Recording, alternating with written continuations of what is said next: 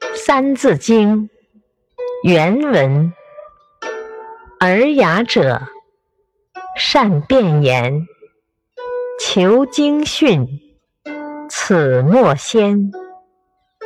解释：尔雅一部分辨别古今文学的差别，另一部分解释文字的意义和给事物的名字下定义。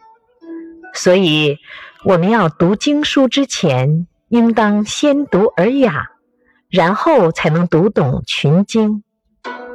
启示尔雅是我国第一部词典。